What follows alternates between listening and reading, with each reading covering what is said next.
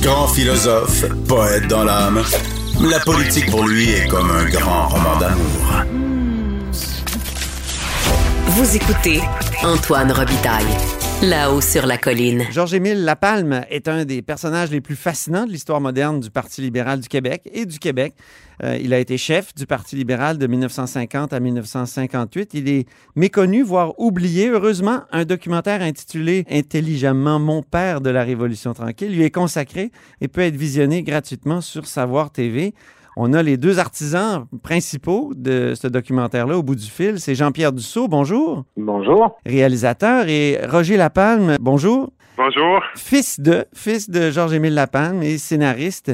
D'abord, euh, permettez-moi de vous dire que c'est un documentaire extrêmement bien fait. Vous avez des archives nombreuses, pertinentes, les images, les intervenants, et aussi c'est magnifiquement construit. Mais là, ma question, c'est comment vous en êtes venu à vouloir vous lancer dans euh, cette aventure? Je travaille avec Roger depuis plusieurs années. Euh, puis euh, j'ai appris à un moment donné qu'il était le fils de Georges-Émile Lapalme, puis j'en connaissais très peu, et je me souvenais du nom de M. Lapalme. Et puis euh, euh, au fil des discussions, j'ai proposé de faire le sujet de son père en documentaire. Puis je pense que Roger était pas était pas prêt à ça. Donc je te laisse continuer, Roger, pour ouais, oui.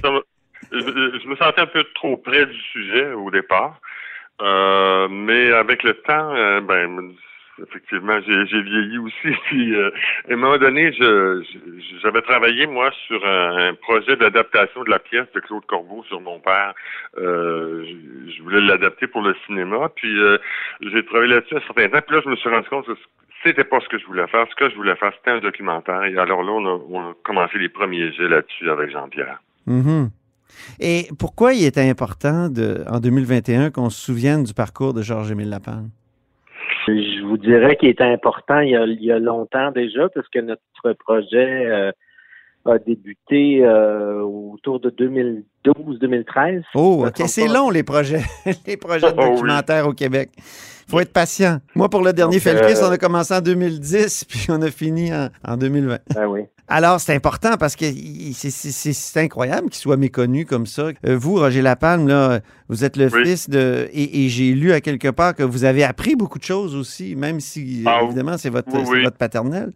Oui, oui, tout à fait. Moi, j'étais euh, quand j'ai euh, réabordé ça, là, justement pour le documentaire, je ne savais pas trop à quoi m'attendre. Dans, dans mon enfance, mon père était le bon Dieu, puis Duplessis était le diable. C'était pas trop compliqué. Mais euh, rendu à, à l'âge que j'ai, je me disais quelle, quelle, a été son importance, quel a été son rôle? Et euh, une des premières personnes qu'on a appelées, c'est Yves Michaud. Je me rappellerai toujours. Je, je lui dis que je travaille sur un projet sur Georges-Émile Lapin. Et la première chose qu'il me dit, c'est Georges-Aimé Lapin est le plus grand homme politique que j'ai connu de toute ma vie. Ah oui? Alors moi, je, moi, je suis ébranlé par ça. Lui qui a été un petit peu de bras droit fidèle de René Lévesque et tout. Effectivement, j'ai découvert un homme euh, que, je, que, soupçonnais pas. Euh, une espèce de, moi, pour moi, une espèce d'homme politique idéal, euh, complètement désintéressé. il devient chef de parti parce qu'on, parce qu'il pense qu'il peut battre Duplessis. Il n'arrive pas à le battre à l'élection de 52. Il remet, au, au lendemain, il remet sa démission au parti. Prenez quelqu'un d'autre si si je fais pas l'affaire. Il y a, y a aucune, euh, aucune ambition personnelle, on dirait. Il y a énormément d'ambition pour nous tous, pour la collectivité. Et ça, euh, par rapport à la langue et la culture, c'était un homme qui était intarissable. Mais, il, dit lui-même qu'il n'a jamais eu le virus de la politique. C'est pas, pas compliqué. Il le dit, ça. Oui, il a même dit, on le voit dans le documentaire, j'ai perdu mon temps en politique. Comment, comment il peut dire ça, puis en même temps, on sait qu'il est le père de la, Révolution tranquille, d'une certaine façon, donc euh, il, a pas, il est loin d'avoir perdu son temps. Là. Ben, oui, Jean-Pierre. Je euh, cette archive-là, qui est euh, un extrait d'une entrevue qu'il a fait avec Jacques Languirand. On a eu la chance, nous, là, je vais mettre mon chapeau de producteur, on a eu un premier financement qui est venu de la Ville de Québec, euh, la mesure d'aide au démarrage des productions cinématographiques. ça, ça nous a permis d'aller fouiller dans les archives. On a commencé par celle de Radio-Canada. Puis on a mis la main sur un paquet de trucs, dont cette entrevue-là. Et euh, on, l'a écouté chacun de notre côté, puis on ensemble, Roger et moi. Puis euh, quand j'ai entendu ça, j'ai, on prenait des notes. Puis pour moi, là, quand il se fait poser la question, j'ai perdu mon temps. Je, je me disais, c'est la phrase à mettre en ouverture de film. Je trouve ça percutant. Ben oui. Il y, avait un côté cassant, Georges-Émile Lapalme, vraiment. On dit qu'il souriait pas trop. Euh, c'était presque un reproche de, des gens qui étaient autour de lui c'est un homme plutôt froid, je dirais, euh, euh, en personne. vous rencontriez, il était pas, c'était pas le genre les, les tapes dans le dos puis euh, les grands sourires comme certains autres politiciens, pas du tout. C'est un homme plutôt froid, mais qui était tellement passionné par par les idées, par l'action. C'était un homme d'action. Mm-hmm. et les gens le suivaient pour ça. S'il a enthousiasmé quand même euh, les, libéraux pendant les années 50, euh, c'est parce que parce qu'il y avait une fougue, il y avait une ferveur, il y avait une croyance.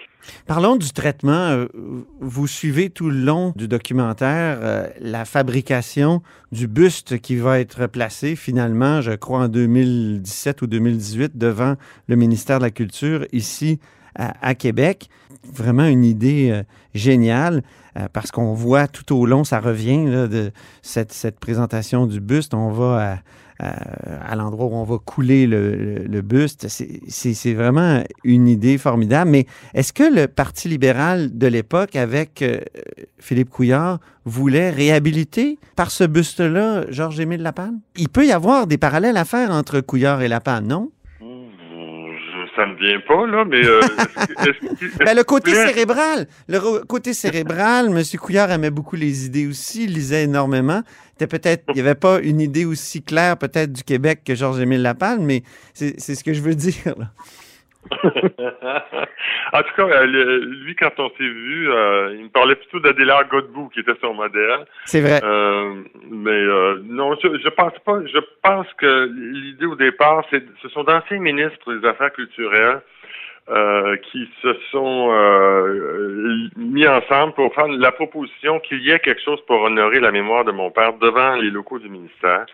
Et euh, le ministère a jonglé avec l'idée différents types de, de, soit une plaque, un monument, une sculpture, quelque chose comme ça. Puis finalement, ils ont, ils ont choisi de, que, de faire un buste. Et c'est comme ça que ça s'est fait, en collaboration d'ailleurs avec la Commission de la capitale nationale. OK. Oui. Jean-Pierre, oui.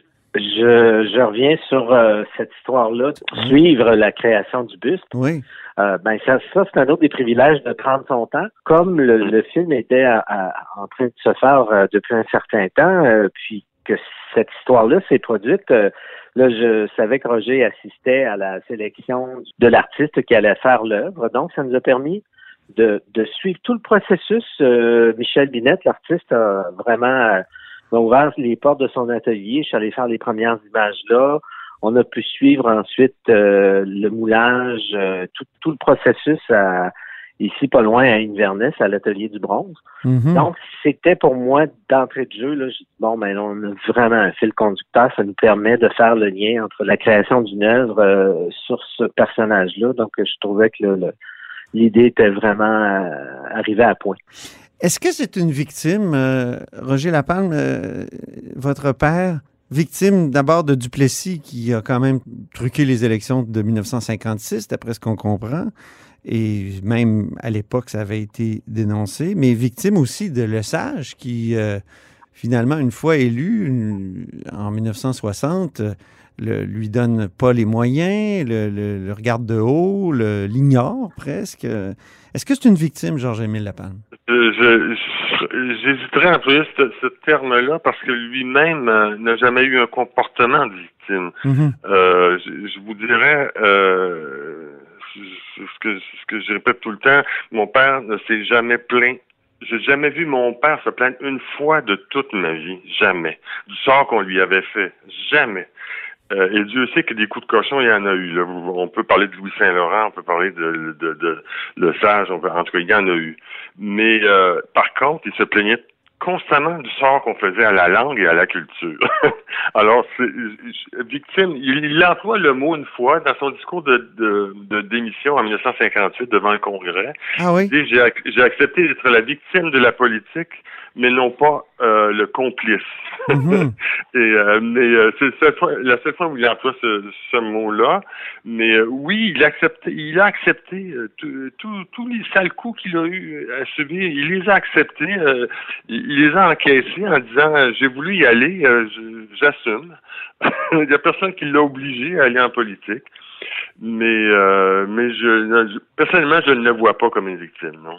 Mhm. Tout au long du documentaire, on se demande si Georges-Émile Lapalme, puis je reviens peut-être à ma question où j'ai évoqué Philippe Couillard, est-ce que c'est devenu euh, une sorte de passé gênant pour le Parti libéral? Parce que le Parti libéral est tellement différent. Quand on, sait l'accent que Georges-Émile Lapalme a mis sur la langue, sur la, sur la culture, euh, euh, il me semble que c'est c'est plus, c'est pas surprenant qu'Yves Michaud en, en ait fait un, héros. et, donc, euh, il est loin du Parti libéral d'aujourd'hui. Donc, est-ce qu'il est, qu'il est, gênant euh, pour le Parti libéral d'aujourd'hui? Ça, faudrait demander aux gens du parti d'aujourd'hui. Je ne le croirais pas. Je pense que quand, le parti évoque son passé glorieux, il y a toujours la Révolution tranquille, puis euh, Jean Lesage, etc. C'est quand même valorisé.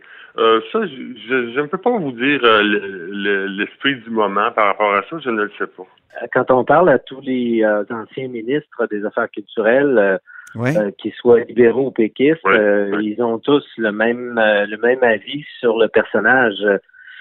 Ça, je pense que ça, ça dépasse les partis.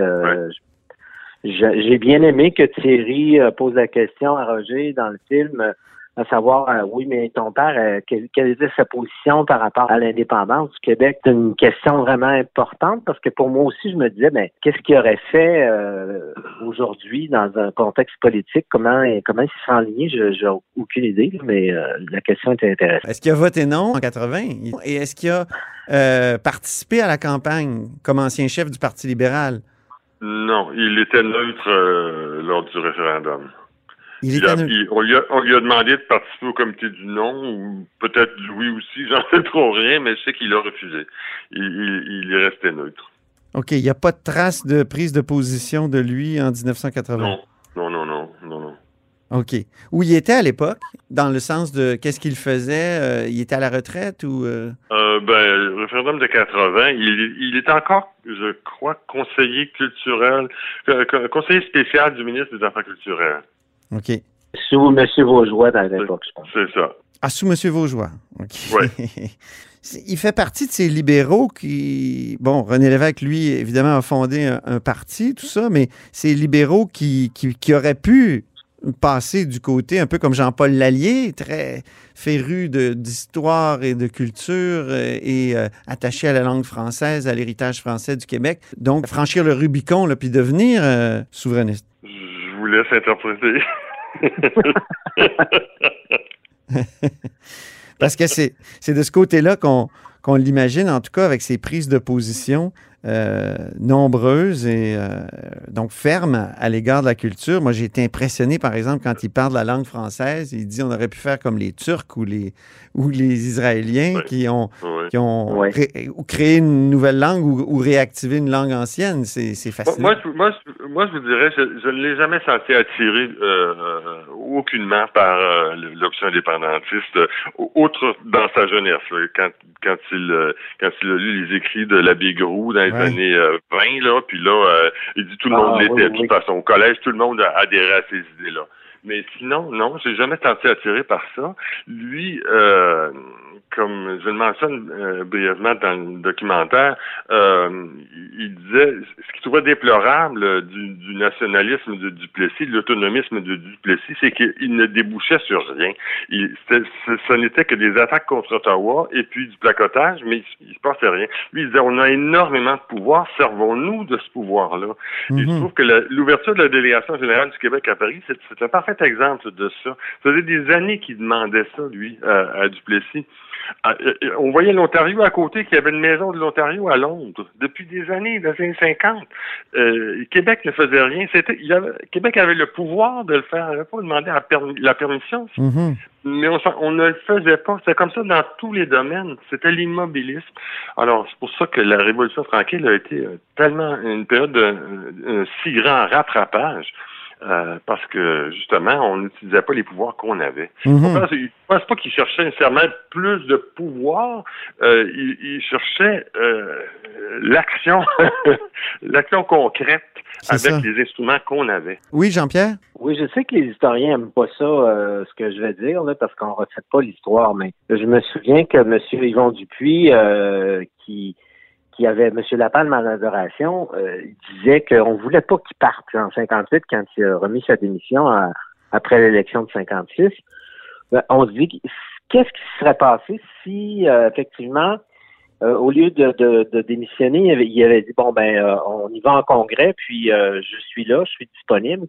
ne sachant pas que Duplessis allait mourir, ni Paul Sauvé, la voie se serait ouverte à lui, il serait devenu le premier ministre de la Révolution tranquille. Donc, on ne refait pas les choses, mais je pense que son destin aurait été tout autre. Hmm. Très bien.